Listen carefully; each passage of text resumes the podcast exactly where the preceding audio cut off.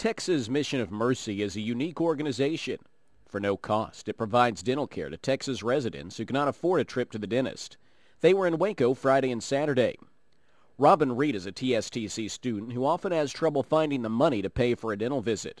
So Friday, she stood in line at 7 a.m. to be screened for cavities and receive a tooth cleaning. You know, we're trying to better our education, but our health is just important, and your teeth is just important as any other health issue you may have. So this this is really great that they've done this. Yeah. A big need. You can come out there and you watch a, a person with 14 teeth come out. They were lined up in the parking lot out there at 6 o'clock yesterday evening, camping out. So I think that indicates how bad people are wanting it. And they're coming in from Dallas, Austin. Debbie McElveen of Potter's Vessel Ministries is the local chairperson.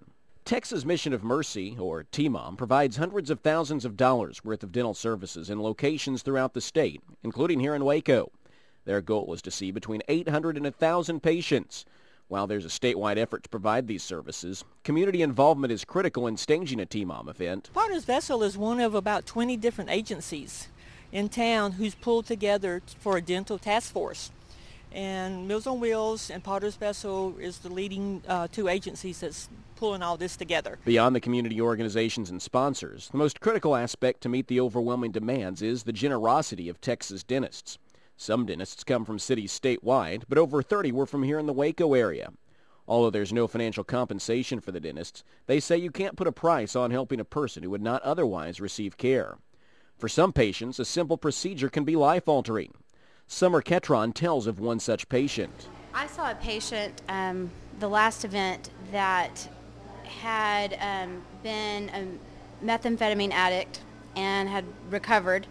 And she had talked to us a long time about um, how she'd really been trying to find a job and had been really hard with the decay and the status of her teeth that had come from that addiction in the past. And she hadn't had the means to get it taken care of and was really having a hard time, you know, getting turned away from jobs just immediately upon walking in and the way she looked. And so we um, were able to take her teeth out and get her a temporary fix for that. And she was just in tears. We took you know pictures with her and she was so so thankful um, because she felt like she had a new lease on life and a new ability to you know go forward and it felt really good.